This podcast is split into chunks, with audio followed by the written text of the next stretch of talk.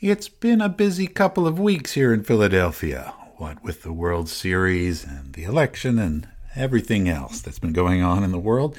So, we're going to re release an episode that we first recorded this time last year for Native American History Month. It's one of our favorite episodes, and if you've heard it before, we hope you'll enjoy listening to it again. If you haven't heard it before, we hope that you'll find it interesting. We'll be back again in a couple weeks with the next episode from our new season Drama is Conflict. In the interim, we'll be in the library preparing some new great research about the history of Philadelphia theater. Okay, here we go.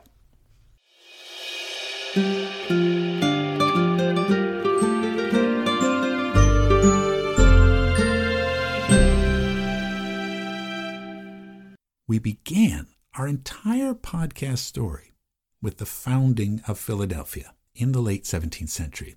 And in our second episode, I rushed rather quickly through the early years of this city's history because, for our purposes, there wasn't much formal theater to talk about before the middle of the 18th century.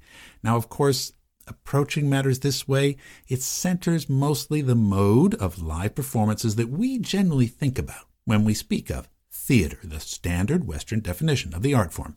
This tends to leave out other types of performance, especially ones that are passed down by long standing cultural practices and oral transmission. But the frustrating problem for theater historians is that once the chain of oral transmission in a particular culture anywhere is broken, there's no real way of retrieving it if someone did not record it or write it down in some way. So, like the famous story of the man looking for the lost keys only under the lamppost, because that's where the light is, we stick mostly to where written records exist. The long ago dances, storytelling, the ceremonies, and the rituals of the Lenni Lenape and other peoples who dwelled in what is now called eastern Pennsylvania and New Jersey for thousands of years are largely inaccessible to us, and I don't pretend to have any special knowledge about them that I can share with you, though there is a lot of work being done by archaeologists excavating ancient Native American settlements in the area. I've never seen anything about evidence of performances or ceremonies, so out of respect for the subject, I don't want to speculate. I'm sticking with where the light is and what I can put my hands on. While researching the period of Philadelphia history from about 1790 to 1820, I keep coming across references to Native Americans in the city's theaters. Not Lenni Lenape, but visitors, delegations of many other tribes from the Northeast and from the Midwest. Now, this shouldn't have surprised me, but it did. Many of us have a tendency or a habit of mind to think of Native Americans or Indians, as they are invariably called in all the source material from this period, as mainly existing on or beyond the frontier, somewhere out west. We tend to do this, even though we also know that native communities still exist in areas of New England, New York State, and many other places east of the Mississippi, even today. Philadelphia in this period is tied up in our minds with images of stolid Quakers, politicians, bankers, painters, sailors, carpenters, laborers, we look at the pictures in the famous book, Birch's Views of Philadelphia, and we see people working along the Delaware waterfront, striding along High Street, strolling in front of the Pennsylvania Hospital on Spruce Street. White people, mostly, but also many African Americans. But if you look closely, two of these pictures clearly show groups of Native Americans in traditional garb. In Birch's depiction of the New Lutheran Church on 4th Street, for example, you can clearly see a group of about half a dozen Native Americans walking along the sidewalk. A white man in a three cornered hat walks beside them, looking towards them, his arm gesturing to the side as if he's giving them a tour around the town. And in the engraving titled, quote, The Back of the State House, unquote, what we would now call Independence Hall, four native men walk across the lawn in animated conversation with each other from these depictions, at least, it would seem that the sight of indigenous people in what was then the nation's capital was a notable part of the passing scene, enough for William Birch and his son to want to put them in his book, but a normal part of city life. By many accounts, we know it was common for Native American delegations to visit Philadelphia during this time, and that they were not complete strangers to the residents of the city, and their relationship between the two groups might really be astoundingly intimate. In his memoir, theatrical manager William Wood tells the story of a comedian in the New Theater's company by the name of Pollard, who, during the visit of a delegation from a northern tribe in 1797, was astonished to discover amongst them someone who might have been his twin. The resemblance between the two men was so striking.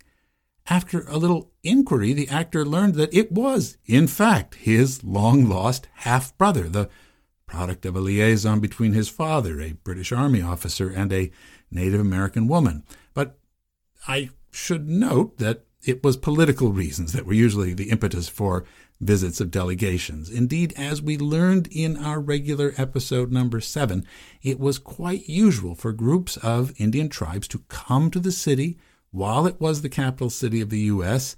in the 1790s in order to negotiate treaties, to settle disputes, to collect indemnities, and register complaints.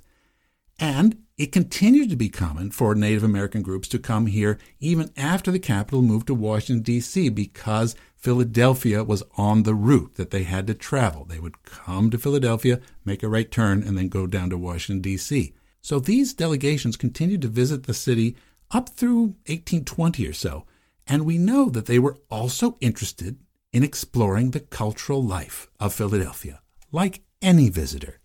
Now, as we detailed in episode 7, it was also common for these delegations to give dance performances in Philadelphia in theater spaces in order to raise money for the travel expenses to go the long way from where they were living to where the U.S. government was.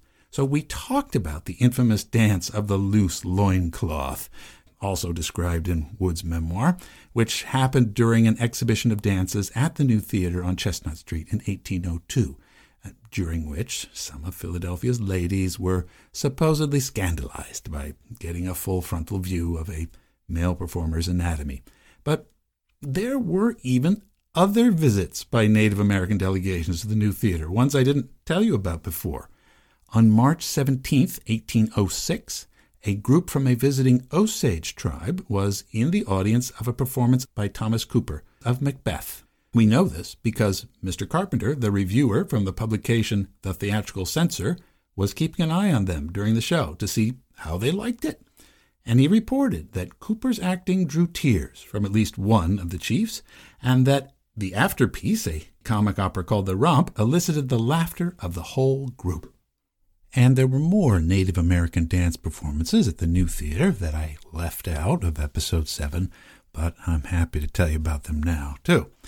For instance, on April 2nd, 1808, in between performances of a comedy titled Tears and Smiles, and a musical entertainment called Too Many Cooks, we see from a newspaper ad that, quote, the Oneida Indians, now in this city, will dance several of their country dances, particularly the war dance, the war song, preparing for battle, the manner of fighting, etc. But, lest the ladies of Philadelphia should have any concerns about a repeat incidence of uh, the costume malfunctions that we had in 1802, there was an additional note in this ad. Quote, the public are respectfully informed that there shall be nothing in their appearance or conduct to wound the feelings of delicacy. We also described in episode 7 the one night only dance performance by uh, certain Midwestern tribes at the Olympic Theater, now the Walnut Street Theater, in 1812. And once again, we urge scholars to give a fuller credence to Russian diplomat Pavel Svinin's entire description of this event, although reading it over again, I must say that his account is full of vivid details like buffalo robes and masks that the dancers wore, but they're mixed with a complete cultural condescension and even a wild speculation about what he was looking at. For instance, he purports to give a translation of one of the war songs that was sung at this performance as if it was printed in a program handed out to the audience, although I'm not sure that's the case. Also, by his testimony, both men and women performed at the Olympic that night. Now, if that's true, that's very interesting because it would mark the only occasion that I can find of both men and women performing. All other dances I've seen described in Philadelphia were usually only done by Native American men. And even as late as 1818, we find yet another description by William Wood in his memoir of a dance at the first Chestnut Street Theater. This one was by a delegation of Wyandot chiefs from territories around the Great Lakes, although it's not clear to me that they really were chiefs. Uh, in promotional material of the time, such dancers are always called chiefs, because apparently white Philadelphians liked to think they were getting royalty to perform for them. In the newspaper ad, anyway, their names were carefully spelled phonetically.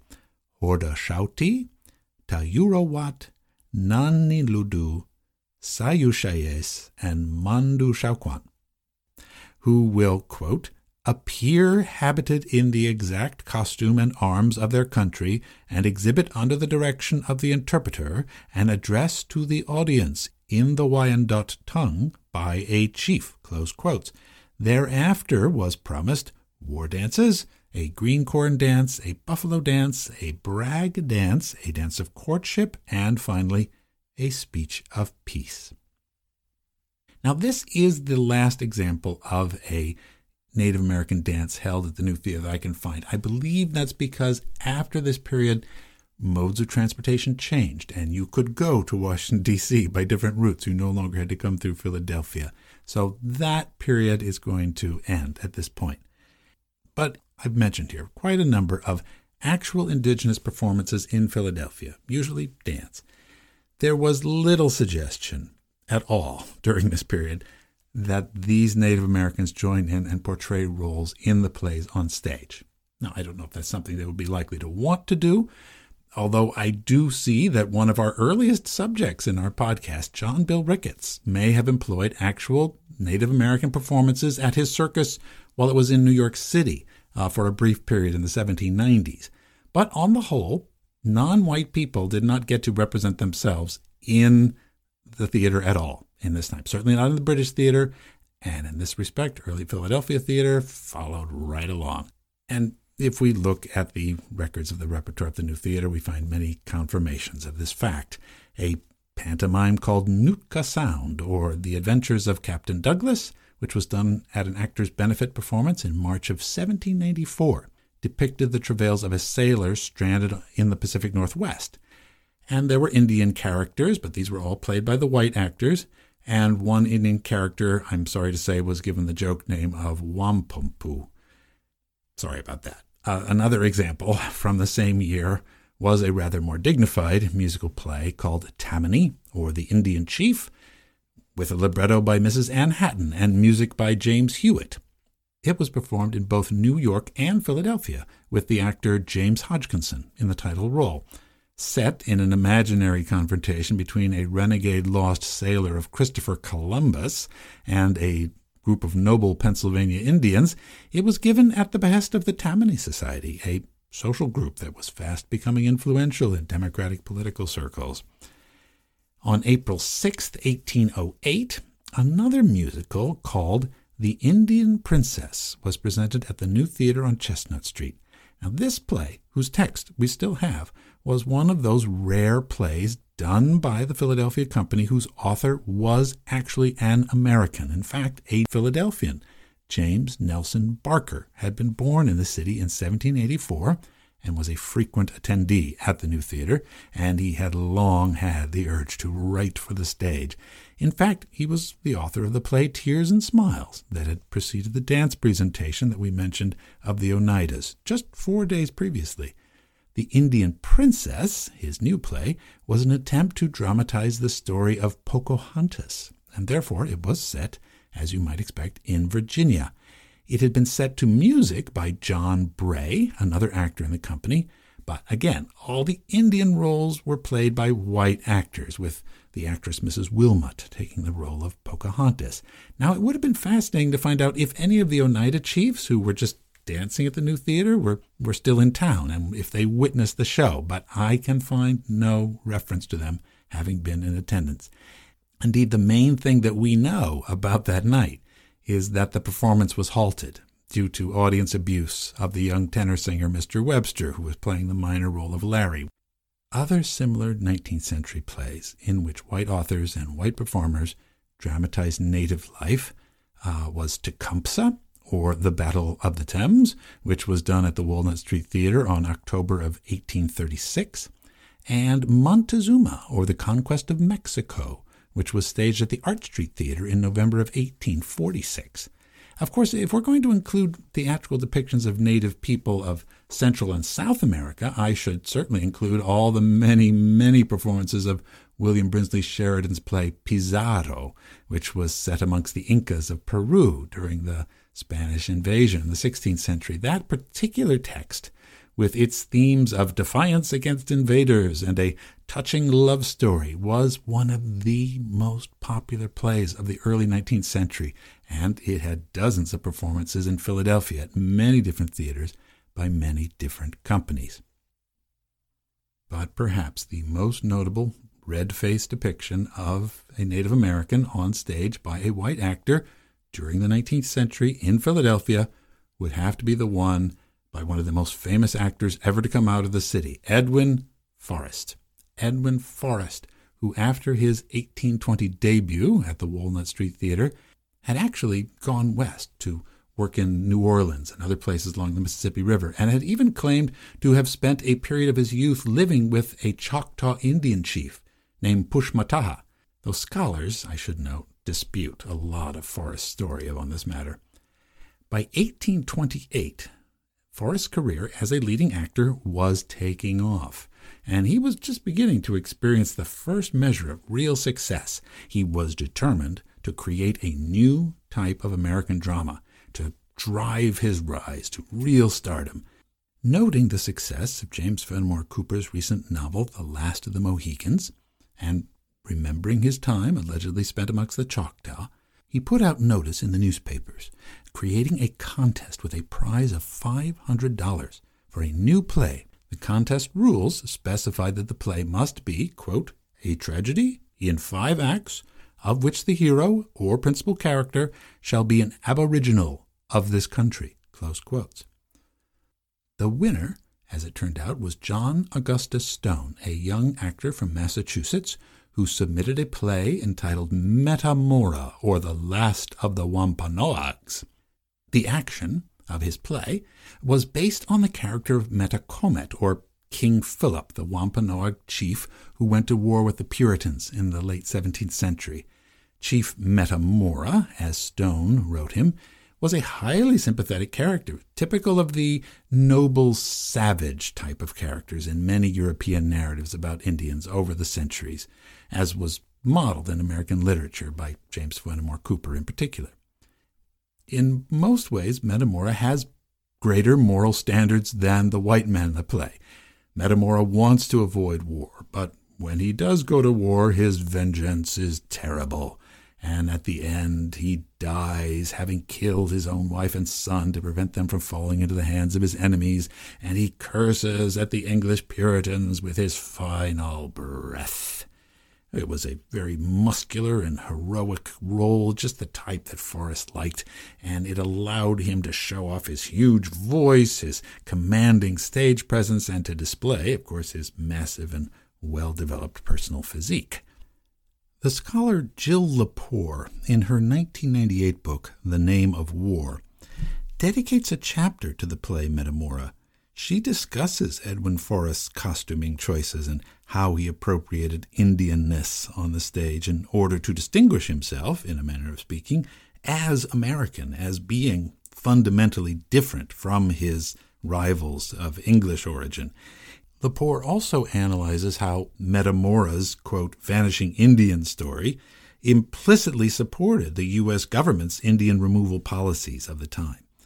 And at this point, we should really mention that Forrest, despite his supposed respect for his one time Choctaw brothers, was an ardent Jacksonian Democrat and supported the policies of the American government that dispossessed, killed, or uprooted huge numbers of Native American peoples in the South and West during all the periods that Metamora was playing to largely white audiences in Philadelphia and elsewhere.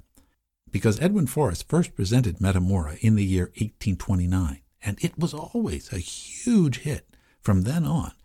Metamora became part of his standard repertory of roles that he would play for the next four decades. It was a very lucky play for him.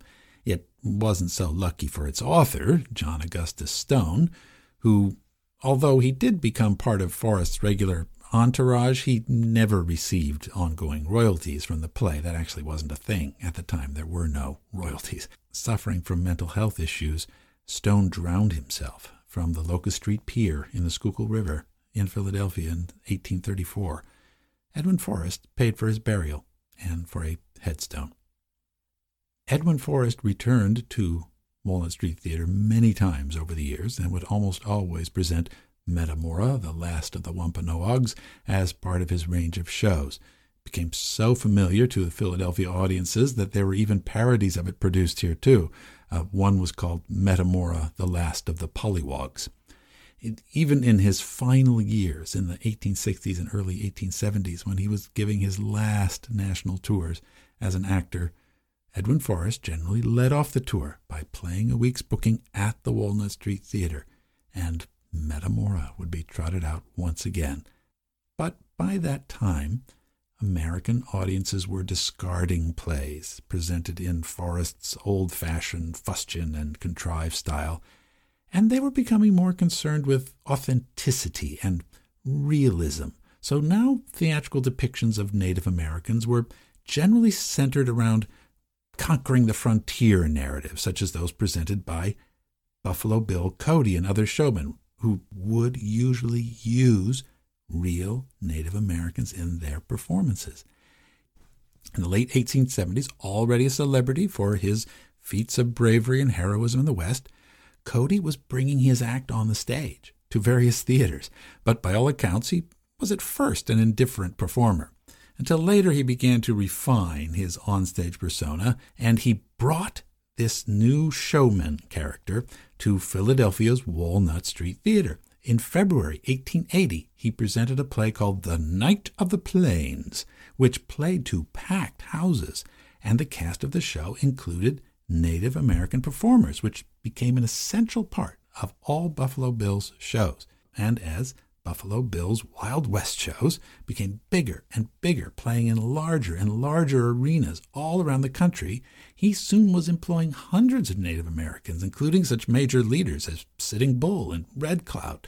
Like many circuses of the day, when the show arrived by train in Philadelphia, there would be a huge parade through the city, ending up at the exhibition field. In 1899, for instance, it was the a huge empty undeveloped lot near the railroad tracks at 29th and Columbia, North Philadelphia. Whole families of Native Americans were part of this exhibition, and they would reenact battle scenes and historical events for enormous crowds. By the end of the 19th century, in fact, American show business was a big economic supporter for many indigenous people, and there were both good and bad sides to this phenomenon. As the historian Paul Fees puts it, quote, the role of Indian people was both essential and anomalous in the Wild West shows. At least in the big shows, they generally were treated and paid the same as other performers. They were able to travel with their families, and they earned a living not possible to them on their reservations. They were encouraged by Buffalo Bill and others to retain their language and rituals. They gained access to political and economic leaders, and their causes were sometimes argued in the published show programs. Yet, they were stereotyped as mounted, war bonneted warriors, the last impediment to civilization. Thus, they had to refight a losing war nightly, and their hollow victory in the Little Bighorn reenactments demonstrated over and over to their audiences the justification for American conquest. Buffalo Bill toured with his Wild West show for over 30 years, always bringing large number of Native American performers wherever he went, As late as 1908, he was back in Philadelphia posing in front of Wanamaker's department store in a big group photograph. I'm attaching it to the blog for this episode. Dozens of Native American men were posing in full war bonnets while their wives stand by, and a row of half a dozen Native American children sit down on the Market Street sidewalk. Actually, there are many Philadelphia connections to these Wild West shows, including the fact that it was Philadelphia circus impresario Adam Forepaugh who first came up with the idea of staging a Custer's Last Stand show with real Indians, a concept which Buffalo Bill soon borrowed. And it was Philadelphian May Lillie, a daughter of Quakers and a product of Smith College, who married another Wild West showman named Pawnee Bill and she became a writer and a sharpshooter and toured with her husband's show, living and working, along with many Native American performers, for 50 years. Now, Lillie never did so herself, but during this period, other white actresses would sometimes impersonate Native American women in dramas that showed the Indian heroine in rather sexualized manner. We can see one such example in a poster that I'm also posting on the blog for Princess Hunikau, the firstborn, which also played at the Walnut Street Theater. However, I am happy to report that such depictions of Indian princess, that long-standing trope in American show business, was triumphantly reclaimed and reinvented by a Native American actress who appeared on the Philadelphia stage. Her name was Gowongo Mohawk. Born Carolina Mohawk on the Seneca Nation's Cattaraugus Reservation in western New York in the year 1860, she moved with her family to the town of Green, New York, in Chenango County. Called Carrie by her friends, as she grew up, her outgoing nature, as well as her prowess as an athlete and a performer, soon became evident. Craving adventure in life, she joined the traveling shows of the Wild West, like Buffalo Bill and Wild Bill Hickok, and as part of the cast of authentic American Indians, she billed herself as Gowongo, which means I fear no one.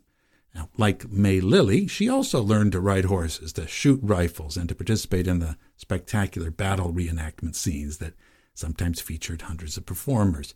But being a canny businesswoman as well as a good performer, she realized she could make even more money as a star performer in her own right. Writing her own material, she came up with an action packed melodrama called The Indian Mail Carrier.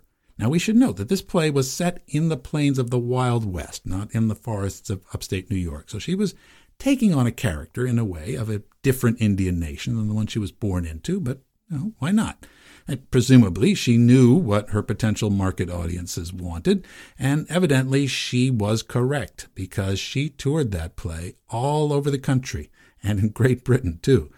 Interestingly, she was an innovator in gender roles as well because in The Indian Mail Carrier, she enacted not a virtuous or sexy Indian princess, but instead she was the heroic leading male character, Weptanoma, in January of 1891, the show The Indian Mail Carrier arrived for engagement at the Lyceum Theater in Philadelphia. The Lyceum was a popular house for light opera, burlesque, and vaudeville shows. It was on the east side of Franklin Square.